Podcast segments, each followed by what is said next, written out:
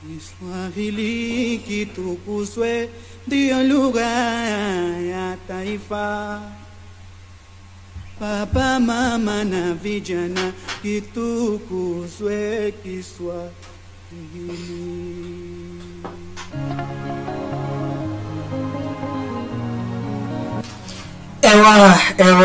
Ewa msikilizaji wangu, nikukaribisha katika kipindi chako kipendacho, kipindi cha Kiswahili kitukuzwe, kipindi ambacho kinakujia kila siku ya Jumamosi hapa Unity Radio. Msikilizaji wangu, nikushukuru tena sana tangia tuwe sa Andize Media, tukakuja tukavuka tukua Campus by Bonland Radio, na kwa sasa tunaitwa Unity Radio chini ya mwavuli wa Unity Media 254, kituo tu ambacho kinakuwa kwa kasi, kinakuwa na tunakusanya watu wenye vipaji. Kituo ambacho kwa sasa kinajumuisha habari zile za magazeti, na hivyo hivyo vile vile tuna habari hizi za radio, msikilizaji wangu. Kwa hivyo mambo ni bamba mhopo.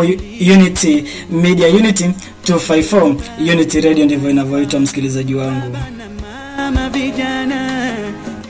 Leo ikuwa Jumamosi ya kwanza katika mfungo wa mwezi wa Ramadhan, na hapa Unity Media tunawatakia ndugu zetu wa Kiislamu wote Ramadhan Karim, Ramadhan Mabruk, msikilizaji wangu. Labda tu nikitaja wachache walioniomba saha ni wataje, labda dadangu, dada anaitwa Rema Ravoga na kakangu Salim Nur, na watakia mfungo mwema, msikilizaji. Tarehe ya leo, tarehe 17 mwezi Aprili mwaka 2021, msikilizaji, tarehe ambao Mungu ametutunuku jua huku magharibi mwa Kenya. Sijui uliko, msikilizaji wangu, ila huku mambo ni mazuri. Na leo studioni nimejaliwa kupata wale wa kurugenzi wa Unity Media, moja akiwa afisa mkuu mtendaji Bwana Saif Bob, na kwenye kushoto kwangu ninaye Francis Makanya ambaye ni mmoja wa hariri kule Unity Media, msikilizaji. Tutakuwa tunasikiza wanachosema, ilikuwa kuaje Unity Media wakafikia hapa, ilikuwa kuaje wakaamua tuunde kitu hiki, ikakuwa kuaje wakakuja hadi tukaungana tukawa kituo kimoja cha habari, msikilizaji. Napomwangalia afisa mkuu mtendaji wa Unity Media 254 Bwana Saif ambaye ako upande ule mwingine, naona anaachilia tabasamu linaloashiria mandhari mazuri ya studio. Labda amefurahia mandhari ya studio, msikilizaji, na hivyo tutakuwa tukitumia lugha ya Kiswahili katika mahojiano haya. Kwa hivyo, msikilizaji, maana tunasema Kiswahili kitukuzwe, tunakipiga jeki, basi tusaidie na msikilizaji ili tuweze kuvuka mipaka na kupeleka Kiswahili katika kitu kingine, msikilizaji. Jina langu ni Ustadh Andaini Vananiinta, ama ukiwa na muda niite Malenga Sokofa siku zote, na hodha wako sauti yake hapa, msikilizaji.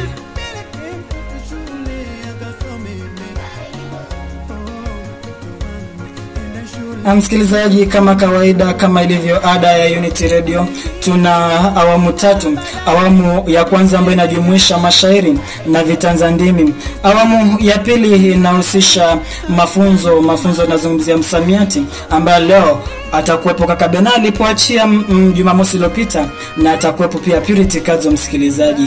Pia nitakuwa na vikorombozo ambazo nitakuwa nazilipua, msikilizaji. Kwa hivyo usicheze mbali, maana kama si hapa ni papa hapa. Labda katika fungua katika kuamsha kipindi hiki, tuanze na kusikiza sauti ya wageni wetu studioni. Nitaanza na kushoto kwangu ambaye namuona mhariri wa Unity Media 254 Bwana Francis Makanya. Hebu Francis, habari za asubuhi? Nzuri sana bwana Ustadh. Zungumza kama ambaye studio ina maua ya kupendeza. Tazama yanavyofurahisha.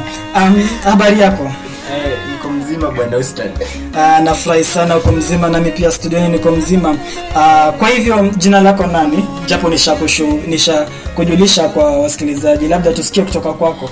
Jina langu ni Francis Makanya, mhariri mkuu katika kampuni yetu ya matangazo.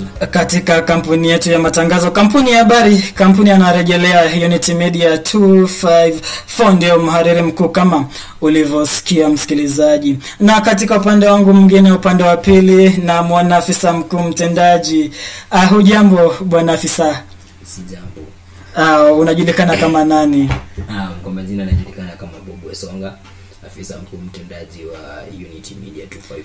Jina lake anaitwa Bob Saif Wesonga, afisa mkuu mtendaji wa Unity Media 254. Kama nilivyokujuza msikilizaji, tutakuwa tunapata mengi kutoka kwa jinsi muda unavyokwenda. Watakuwa wanatueleza ni vipi waliamua kuanza ama kuungana na Unity Radio ili kuanzisha kituo kimoja cha habari cha Unity Media 254. Kwa hivyo msikilizaji wangu, ilivyo ada humu studioni, tunaanza kimtindo, tunaanza kiainaina mwezi mkarimu wa Ramadhan. Labda tuanze na kitengo cha mashairi aliyotuandalia dada Emily Chariot. Hebu sikiza msikilizaji wangu. Nimejua kunyamaza kwa Yesu ni usumimi, maneno na bembeleza na sitopiga ukemi, nisije nikalemeza ndoto zangu kwa usemi, eri mguu kuteleza lakini siyo ulimi, jua kila kiangaza nitasema na manani, kitu sitatangaza nitamshukuru sirini, kuangaze au giza nitanyamaza amini, eri mguu kuteleza lakini siyo ulimi, ata kinywa kikioza nitasema yakini husu, na susia kujibiza kwa nini nyukwi kubusu, sitaweza kupuuza kuwa ulimi ni kisu, eri mguu kuteleza lakini siyo ulimi, kama ni lugha kukuza nitasema bila shaka, swali zuri kiuliza tajibu bila wahaka, soga tamu kichombeza tachupia kwa haraka, eri mguu kuteleza lakini siyo ulimi. Heri mguu kuteleza lakini siyo ulimi, ndivyo anavyotujuza dadangu dada Emily Chariotich.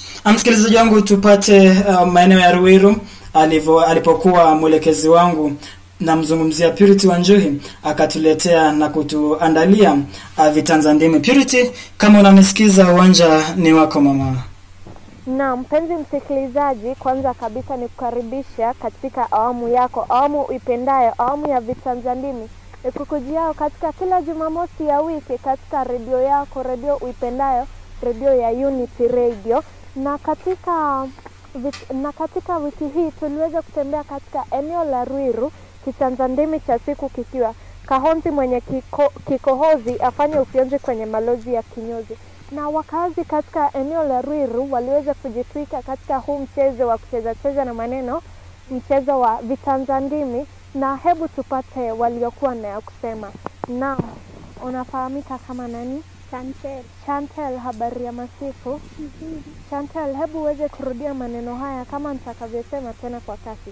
Kahonzi mwenye kikohozi afanya ufyonzi kwenye malozi ya kinyozi. Kahonzi mwenye kikohozi anataka kuosha mtoto kikohozi. Asante. Hebu na tuweze kumpata huyu kaka mwingine. Naam, unafahamika kama nani? Morgan. Morgan, habari ya siku? Nzuri. Siku yako imekuwa nzuri? Yes. Naam, Morgan, hebu uweze kurudia maneno haya kama nitakavyosema tena kwa kasi. Kahozi mwenye kikohozi afanye ufyonzi kwenye malozi ya kinyozi. Kahozi mwenye kikohozi anaweza fanya kikohozi.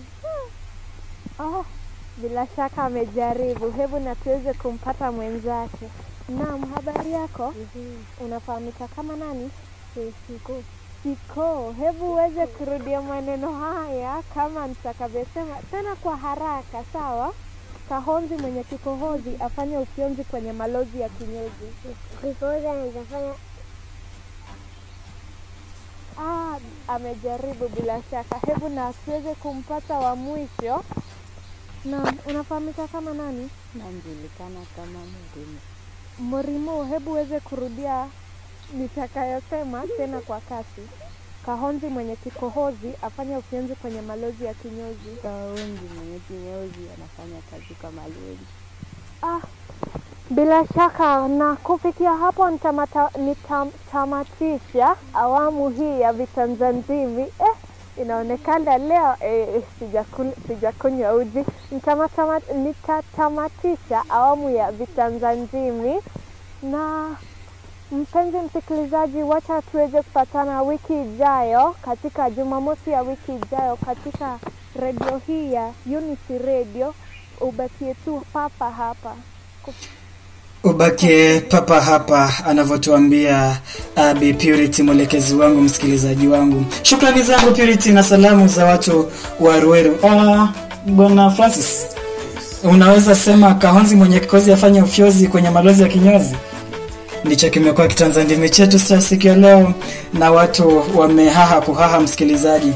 Bado virasikizi visikioni msikilizaji, kipakatalishi mbele yangu. Usicheze mbali, usimtume mtoto dukani, maana kama si hapa ni papa hapa. Na zama nikibuka ni awamu ya pili na msamiati atakuepo dada Kadzo na pia kaka Benaya. Kwa hivyo usimtume mtoto dukani.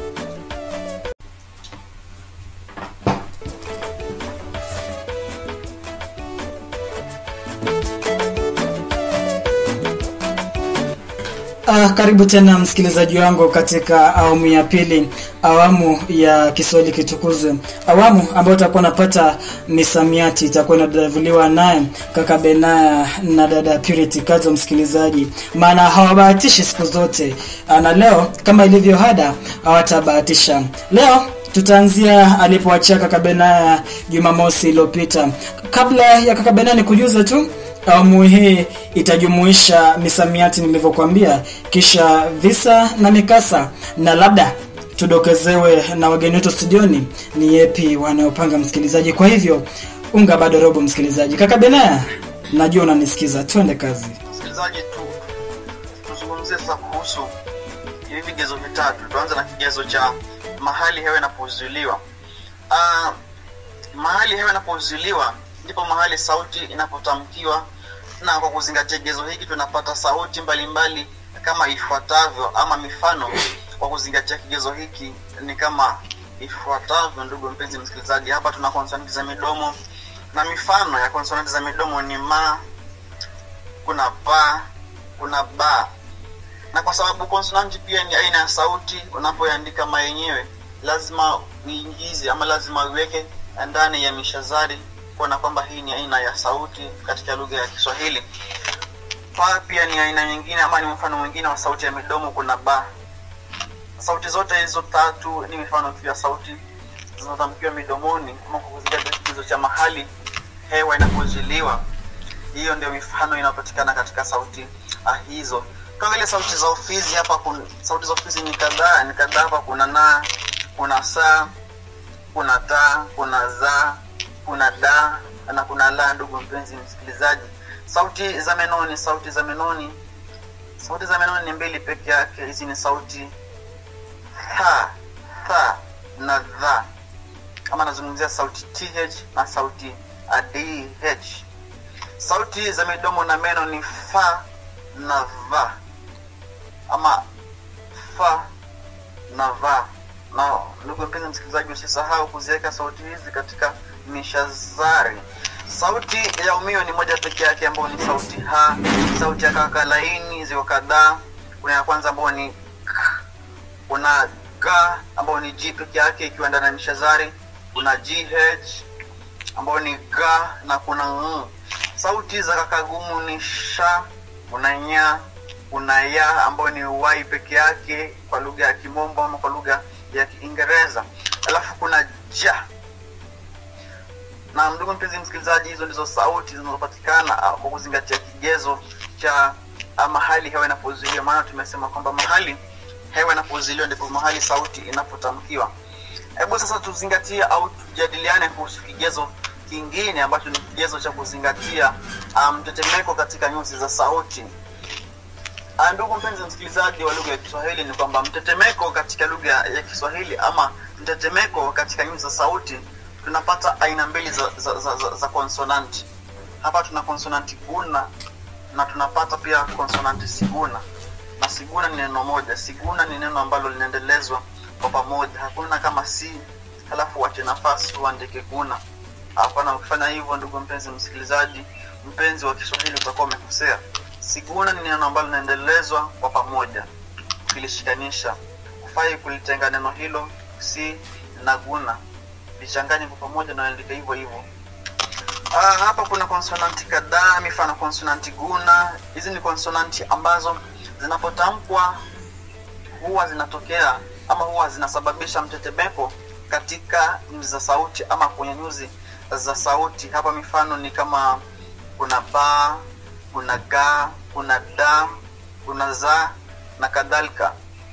Na tanbihi ndugu mpenzi msikilizaji wa Kiswahili, wanafunzi wengi huwa hawajui, lakini ni kwamba aina zote za irabu zote tano, a, e, i, o, u, hizo ni sauti guna zote. Irabu zote ni guna. Sauti siguna ndugu mpenzi msikilizaji, hizi ni sauti ambazo zinapotamkwa huwa hazisababishi mtetemeko katika nyuzi za sauti, ama wengine wataziita sauti hafifu. Hizi sauti hafifu au sauti siguna na sauti hafifu siguna, kuna mifano kadha. Kuna saa, kuna fa, kuna ta, kuna pa, kuna ta na kadhalika.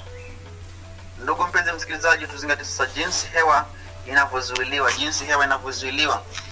Kwa kuzingatia kigezo hiki cha jinsi hewa inavyozuiliwa au ni jinsi gani hewa inavyozuiliwa, kabla tupate sauti yenyewe, hapa tutapata kipasuo pamizo, tutapata vipasuo, tutapata vimadende, tutapata vitambaza, tutapata nazali na kadhalika.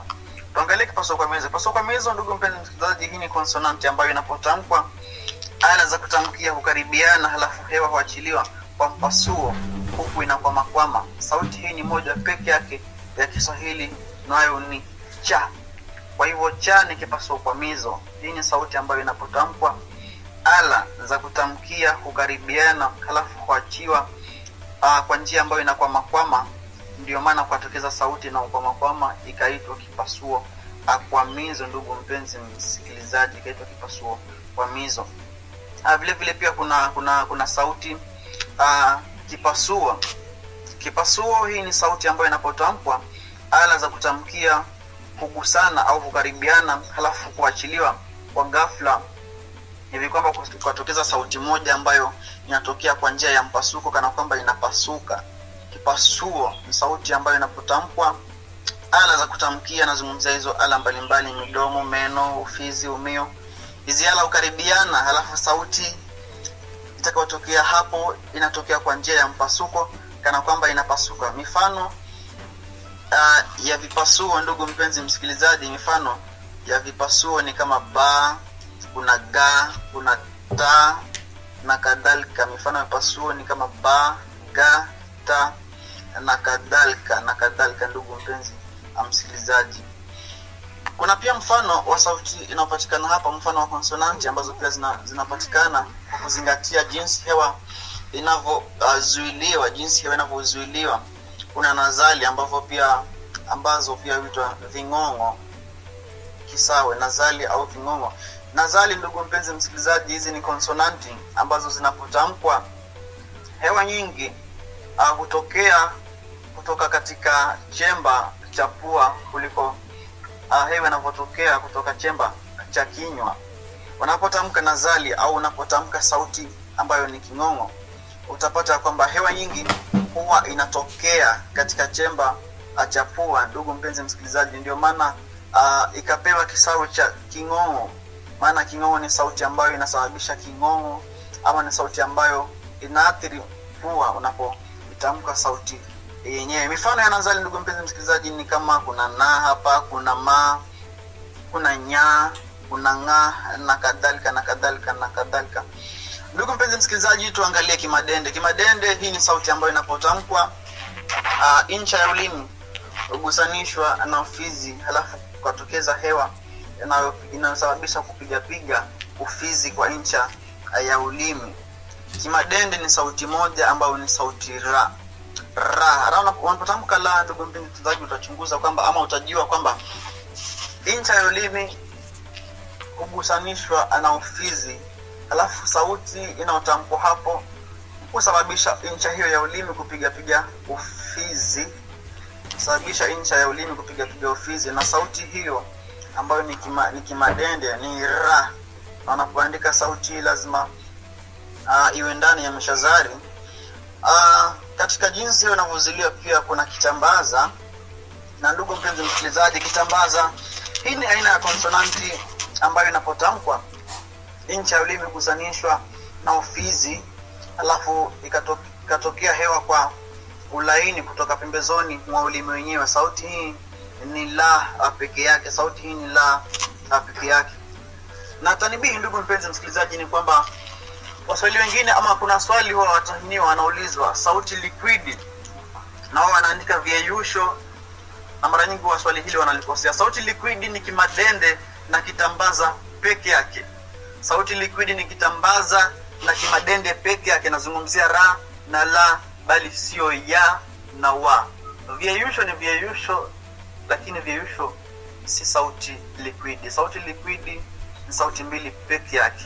Na nakumbuka tu miaka mingi iliyopita mwaka 2019 watahiniwa wa kidato cha 4 walitahiniwa swali hili. Katika karatasi ya pili ya mtihani huo, wanafunzi eleza aina za sauti liquidi, wanafunzi anaandika wa na ya. Wanafunzi nikukumbusha kwamba sauti ya na wa ni aina ya sauti zinazoitwa vyeyusho, na sauti hizi pia huitwa nusu irabu. Huitwa nusu irabu. Ndugu mpenzi msikilizaji, pia kuna sauti ya mwisho ambayo tuzingatia hapa. Hii ni sauti ya umio, na sauti ya umio ni moja pekee yake ambayo habari zake nyingi kwa hazielezwa, lakini sauti hii pia sauti hafifu au ni sauti sukuni. Nazungumzia sauti ha, nazungumzia sauti ha ndugu mpenzi msikilizaji.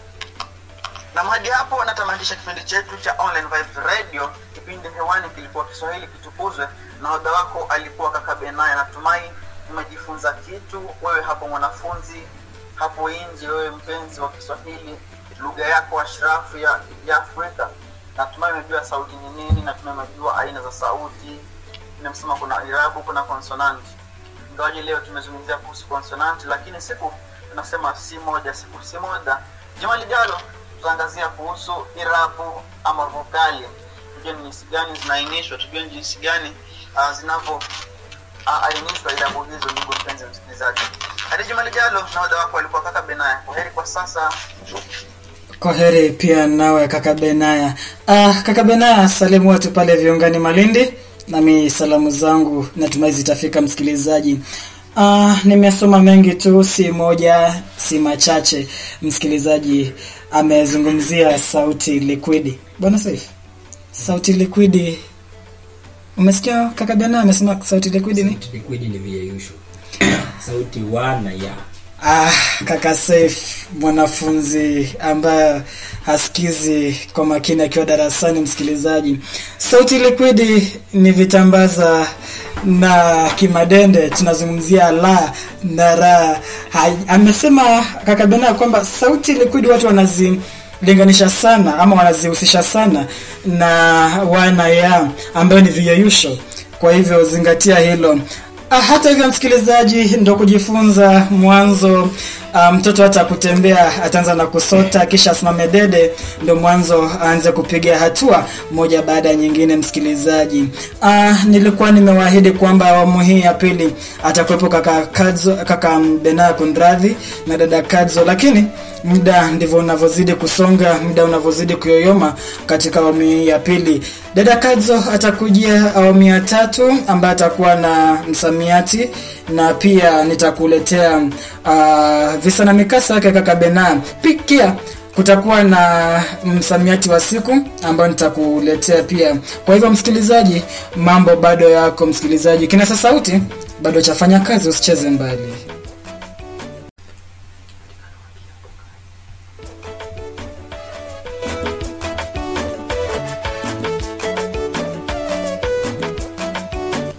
Karibu tena msikilizaji wangu katika kipindi chako cha Kiswahili Kitukuzwe, kipindi kinachokujia katika kituo chako cha Unity Radio. Leo iko Jumamosi tarehe 17 mwaka Aprili mwaka 2021 msikilizaji. Bila kupoteza muda, acha tupate visa na mikasa kaka Kabenaya, kisha tutamkaribisha kaka dada Kadzo Kondradi. Kaka na dada vinanipa chenga leo au sio? Kwa hivyo msikilizaji wangu, tumsikize Benaya.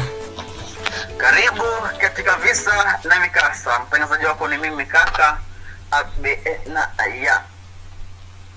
Miaka mingi iliyopita, aliyekuwa rais wa nchi ya Uganda Idi Amin Dada aliwahi kufanya unyama ambao utakumbukwa katika janibu nzima za Afrika na kote duniani. Kwa nini likumbukwe? Nasemekana kuwa rais huyo alichukua viwete katika kituo kimojawapo cha kuangalia au kuwatunza na kuahidi ziara au mtoko fulani. Alafu ikawaje? Alipowaambia hivyo, viwete hao walifurahia sana, wakajua kwamba siku si moja, wakajua kwamba siku ya ndovu kumla mwanawe ilikuwa imewadia. Na baadaye ikawaje?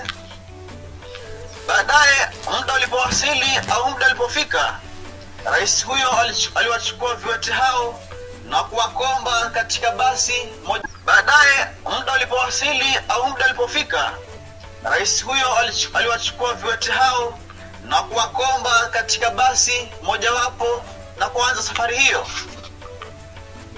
Viwete hao walifurahia sana.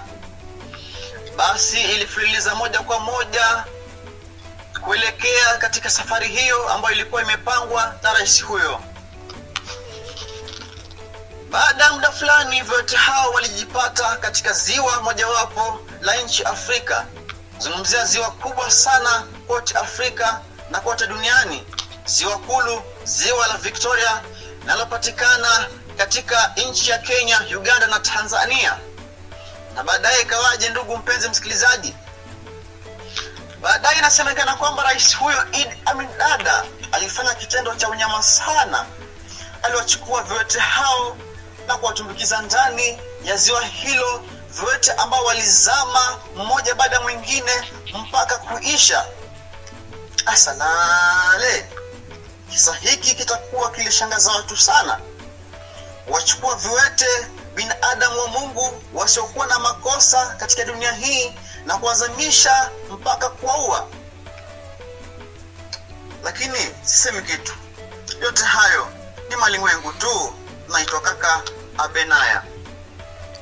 Kweli ni malimwengu kaka Benaya, na siku zote kila naposikia kisa hiki msikilizaji ama kila naposoma na sina kwa kilio. Leo ni vile tu nipo studioni na singeweza kuonyesha udhaifu wangu. Hata hivyo msikilizaji, kaka dada Kadzo Kondradi yupo tayari, sauti yake nimeipokea, anatuletea msamiati. Kwa mfano atakuwa anatuelezea mwenyewe anazungumzia nini leo, lakini tunazunguka msamiati. Dadangu Kadzo, kama unanisikiza, uwanjani wako.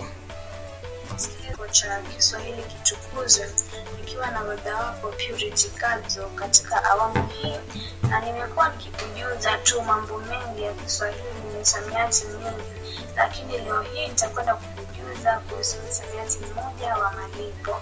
Na nitakwenda kuanza tu, unajua kuna malipo mengi ambayo tunatumia kila siku. Ukienda dukani kununua sukari, unatoa pesa, hayo ni malipo. Ukipanda gari, unatoa pesa, hiyo ni nauli, malipo. Basi msikilizaji, wacha nikujuze, nikupashe baadhi ya fedha ambazo tunazitoa ama malipo ambayo tunatoa kama yanaitwaje. Moja kwa moja tutaanza na haya malipo ambayo mzazi anatoa kwa sababu mtoto wake aendelee kusoma shuleni ama chuoni. Malipo hayo ya masomo msikilizaji yanaitwa karo. Kwa hivyo wazazi wanatoa karo ili watoto wao waendelee kusoma shuleni.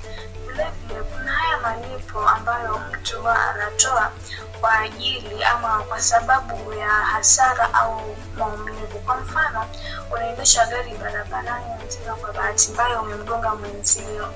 Kuna ile malipo ambayo unatoa kwa kama kumpatia pole vile.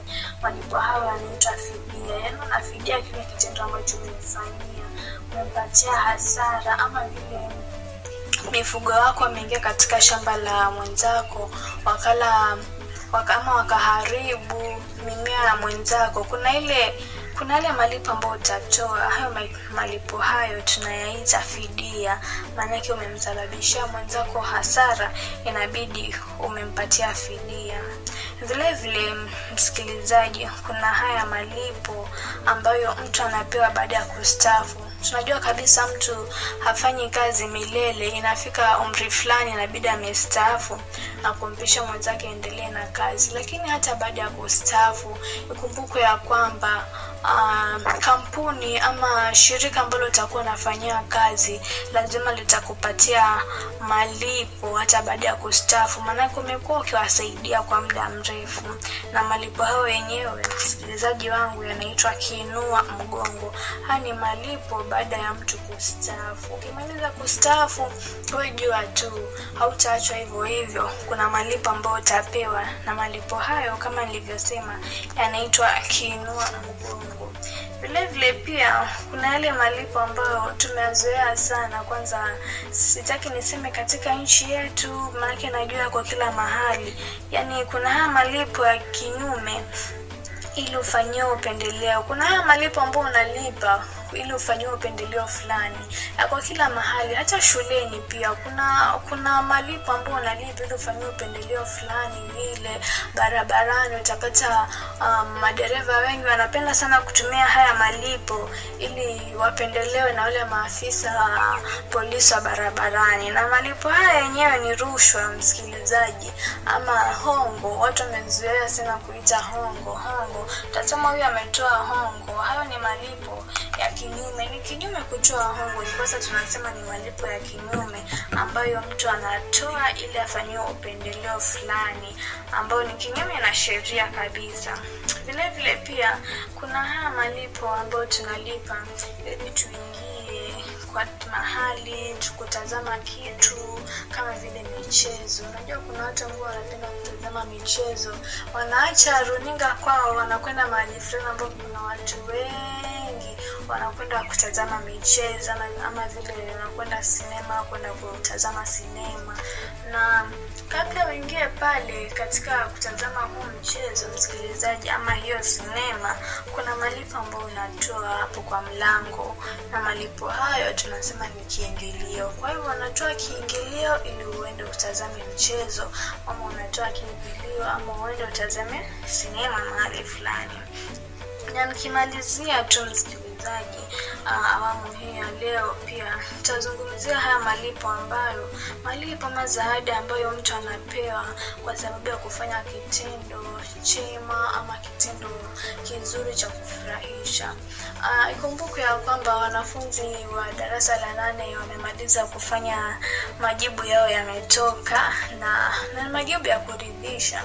Na si wote ambao wamefaulu, lazima katika mashindano kuna wale ambao watakuwa wameshinda na kuna wale ambao watakuwa wameshindwa. Na hivyo basi, wale ambao wameshinda ama wale ambao wamefaulu katika mtihani huu wamefanya kitendo kizuri, kitendo cha kufurahisha. Wazazi wamefurahi, na hivyo basi wanafunzi kama hao watapewa tuzo. Ile malipo ama zile zawadi ambao wanapewa tutaziita ni tuzo. Yaani wanapewa kwa sababu wamefanya kitu cha kufurahisha au wamefanya kitendo kizuri. Msikilizaji, ni hayo tu ambayo nimekupangia katika awamu hii ya leo ya Kiswahili Kitukuzwe. Zidi kuendelea kusikiza vipindi vyetu vingine ili ujuzwe mengi kuhusu Kiswahili. Nimekuwa wako nahodha kwa kila siku katika awamu hii, Purity Kazo. Hadi wakati mwingine tena, kwa heri.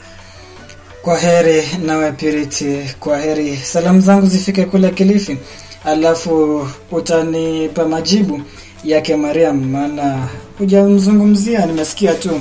Matokeo na kuridhisha, hayo yananipa amani moyoni, natumai amefanya vizuri bibie. Hata hivyo msikilizaji, ndio mwisho, tumefika mwisho wa awamu hii ya tatu ambao ametuletea misamiati. Na awamu hii ndio tutakuwa tunakupa pia mahojiano, tutakuwa na mahojiano na afisa mkuu mtendaji wa Unity Media 254 na mhariri mkuu Unity Media 254. Kwa hivyo msikilizaji, usicheze mbali, maana kama si hapa ni papa hapa. Sauti hewani ni yake na odha kila siku, Ustadh Andaye, na siku zote iko na muda, nitamalenga sokufa.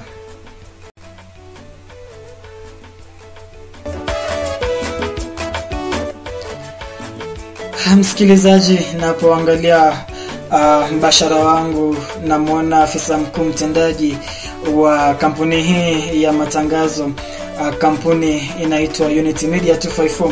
Na kushoto kwangu ameketi mhariri mkuu Bwana Francis Makanya. Niwakaribishe tena katika kituo hiki chetu, katika studio zetu, katika kipindi hasa cha Kiswahili Kitukuzwe msikilizaji. Niwakaribishe sana, mjistareheshe msikilizaji.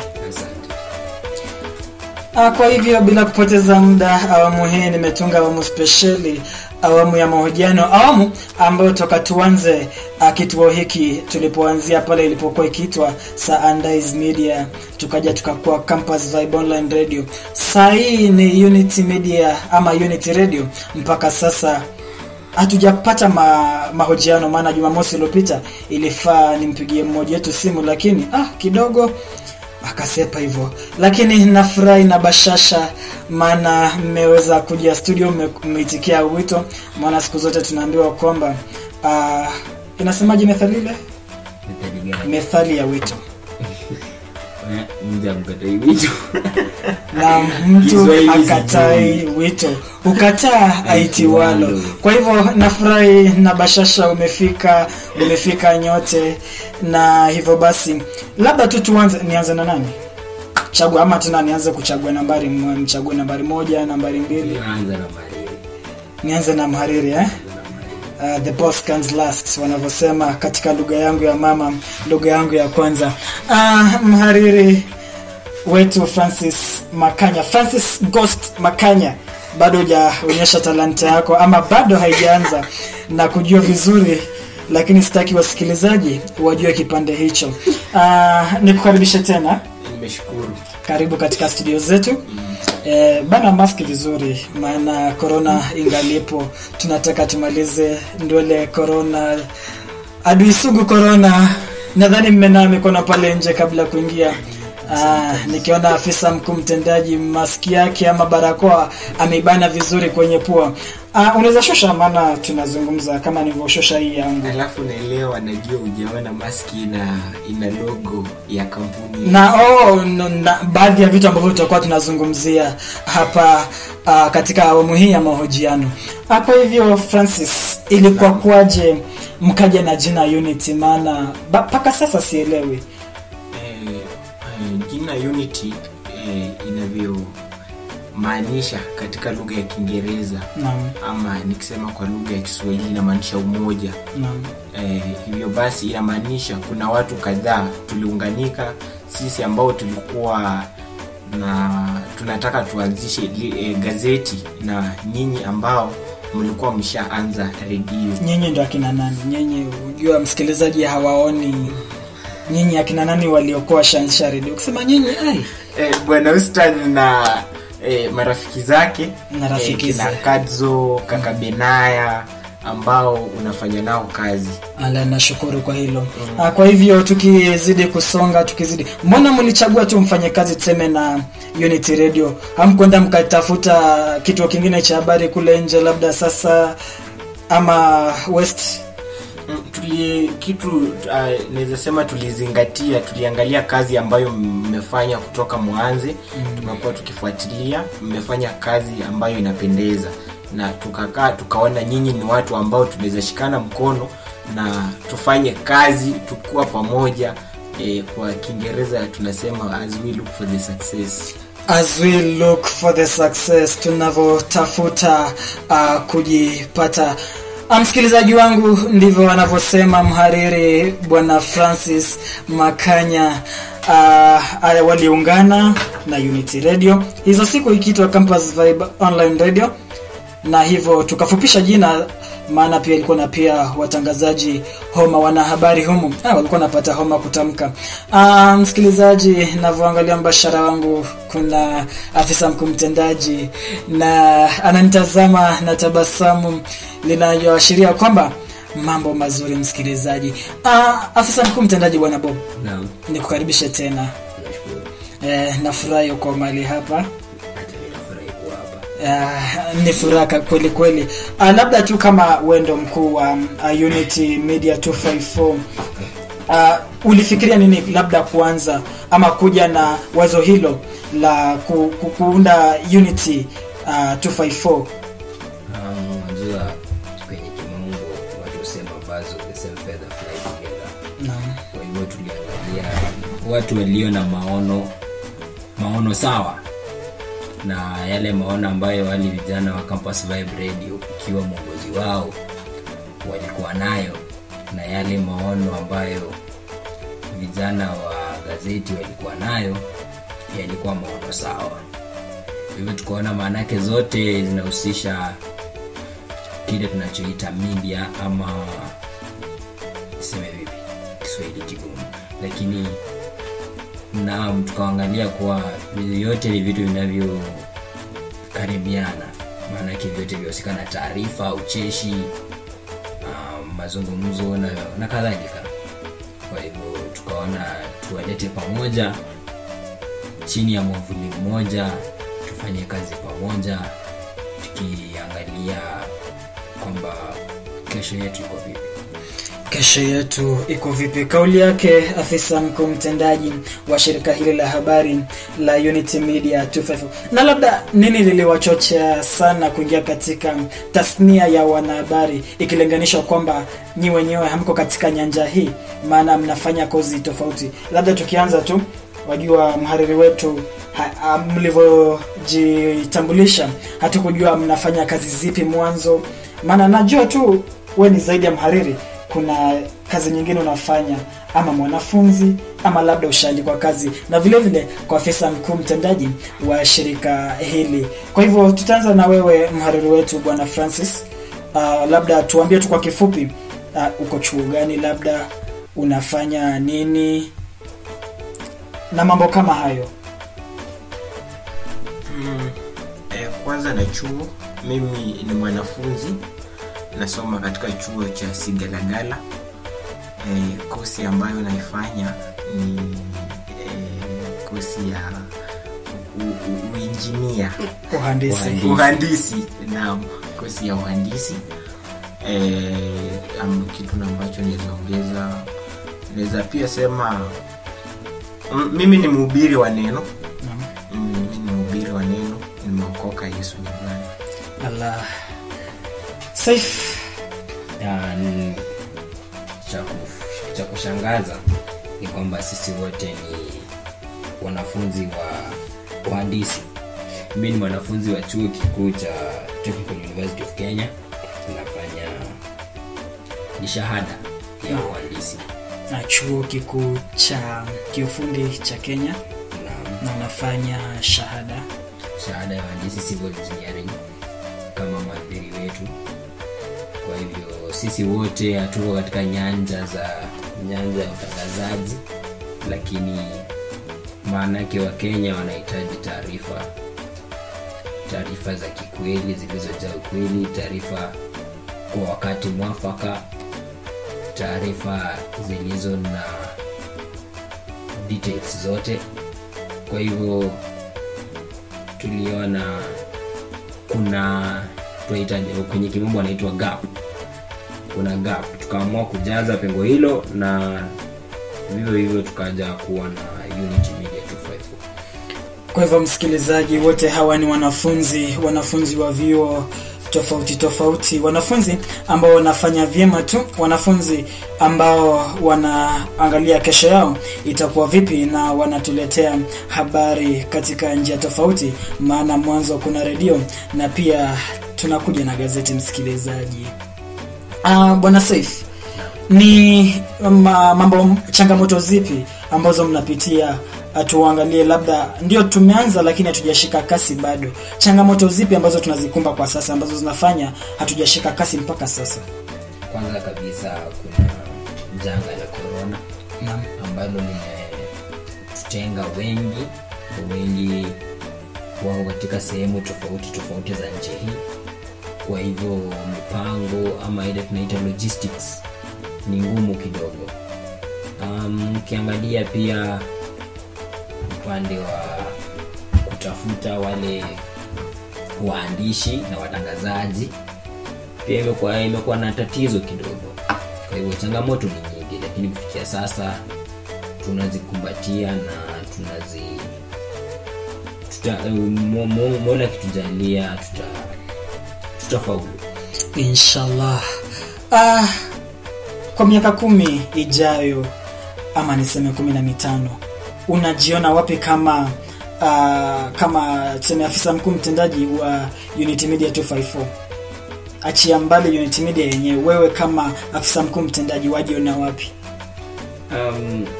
Kwanza kabisa nasomea uhandisi. Kwa hivyo lazima ndoto yangu ya uhandisi bado haijazima. Na pili pia nina ile hamu ya kuwa na kituo changu. Kama Mungu atatujalia Unity Media iweze kukua jinsi inavyokuwa ama hata haraka zaidi, basi miaka 10-15 ijayo Unity Media 254 itakuwa jina tajika katika anga za kiutangazaji hapa nchini Kenya. Na nikigeukea mhariri Bwana Francis, waona Unity Media 254 katika miaka 10 ijayo waiona wapi? Naweza sema hasa tu kwa huu muda ambao tumekuwa katika ofisi ya Unity Media, kila mtu anajitolea na kila mtu ako tayari kufanya kazi. Sasa nikiangalia miaka 15 ijayo Unity Media itakuwa ni media tajika, si tu hapa nchini Kenya bali duniani. Akitujalia Maulana kila kitu tutasema inshallah.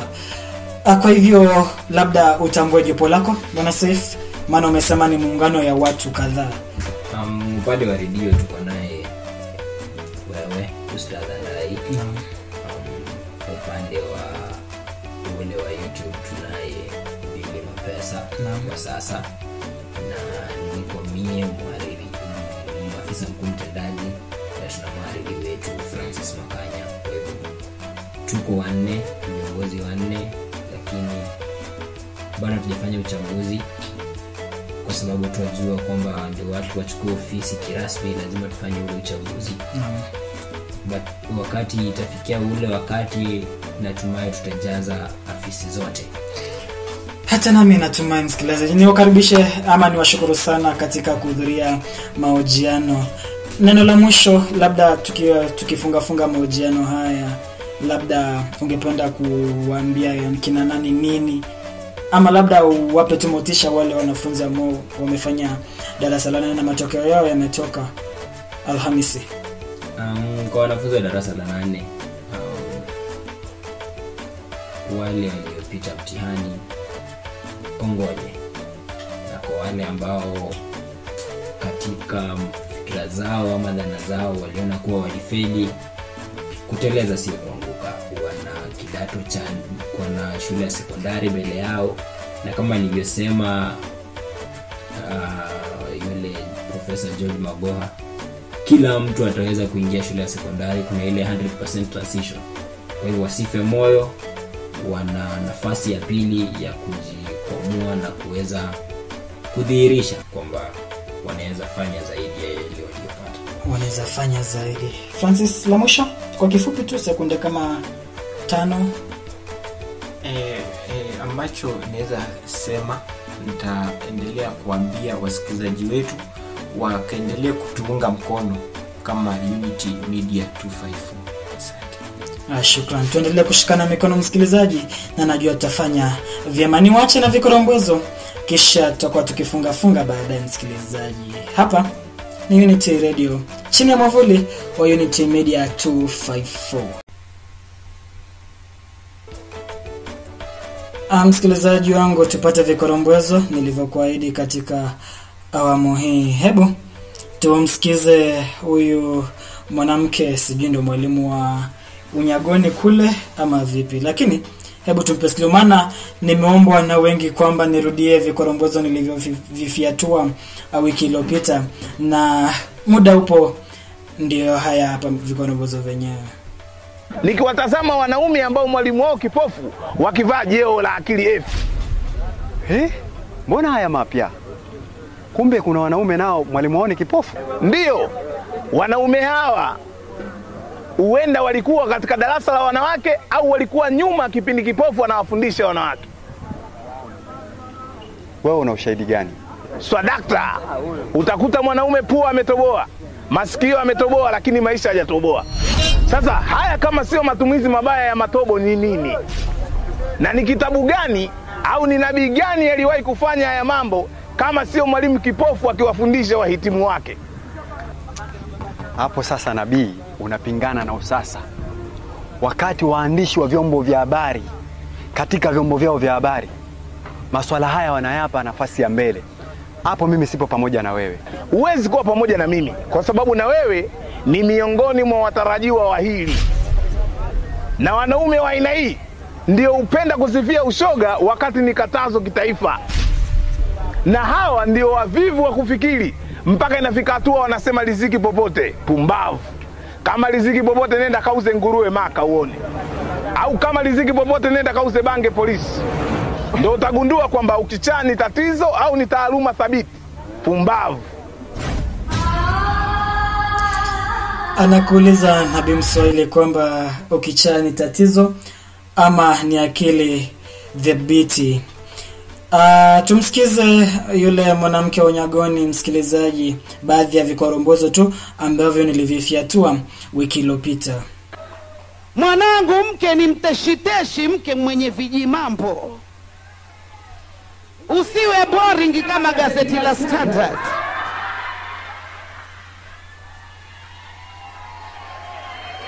Kuwa mteshiteshi kwenye ndoa kama True Love ama gazeti la Nairobians. Yani kila akikaa badi atakasoma. Kila akikaa badi atakasoma mwanangu. Sikutia Unyagoni msikilizaji, kwa hivyo hapo siseme kitu. Hebu tumsikize mkalimani wetu wa wiki iliyopita. Hallelujah. Hallelujah. Hallelujah. Hallelujah. My name is Dr. Livingstone. Jina langu ni mganga wa jua linaloishi. And I'm coming from Johannesburg. Ninatoka katika mfuko wa Yohana. I am a preacher. Mimi ni mchicha. You know, today is Sunday. Leo ni siku ya jua. And I want to give you a story. Na ninataka kuwapa mtori. Jesus is a Messiah. Yesu ni Mmasai. Jesus is a Messiah. Yesu ni Mmasai. And Jesus is about to come back. Na Yesu anakaribia kuja nyuma. And he's coming with the Holy Spirit. Anakuja na lori la Sprite. He's coming with the Holy Spirit. Anakuja na lori la Sprite. Thank you and goodbye. Asante na ununuzi mwema. Ukalimani kweli kazi msikilizaji.